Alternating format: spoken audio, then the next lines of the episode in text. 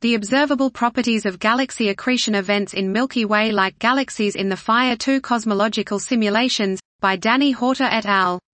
In the lambda cold dark matter model of the universe, galaxies form in part through accreting satellite systems.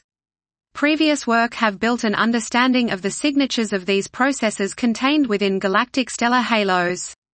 This work revisits that picture using seven Milky Way-like galaxies in the Latte suite of Fire 2 cosmological simulations.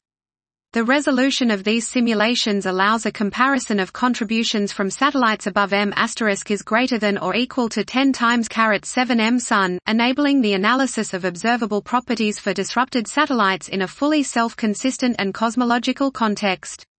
Our results show that the time of accretion and the stellar mass of an accreted satellite are fundamental parameters that in partnership dictate the resulting spatial distribution, orbital energy, and alpha, Fe, Fe H compositions of the stellar debris of such mergers at present day.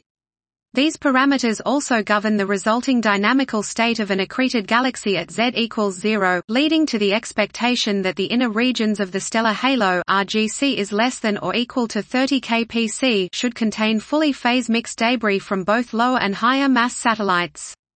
In addition, we find that a significant fraction of the lower mass satellites accreted at early times deposit debris in the outer halo RGC greater than 50 kpc that are not fully phased mixed, indicating that they could be identified in kinematic surveys.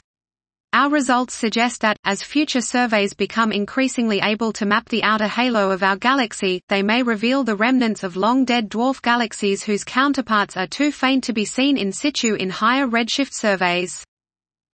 This was the observable properties of galaxy accretion events in Milky Way-like galaxies in the Fire 2 cosmological simulations, by Danny Horta et al.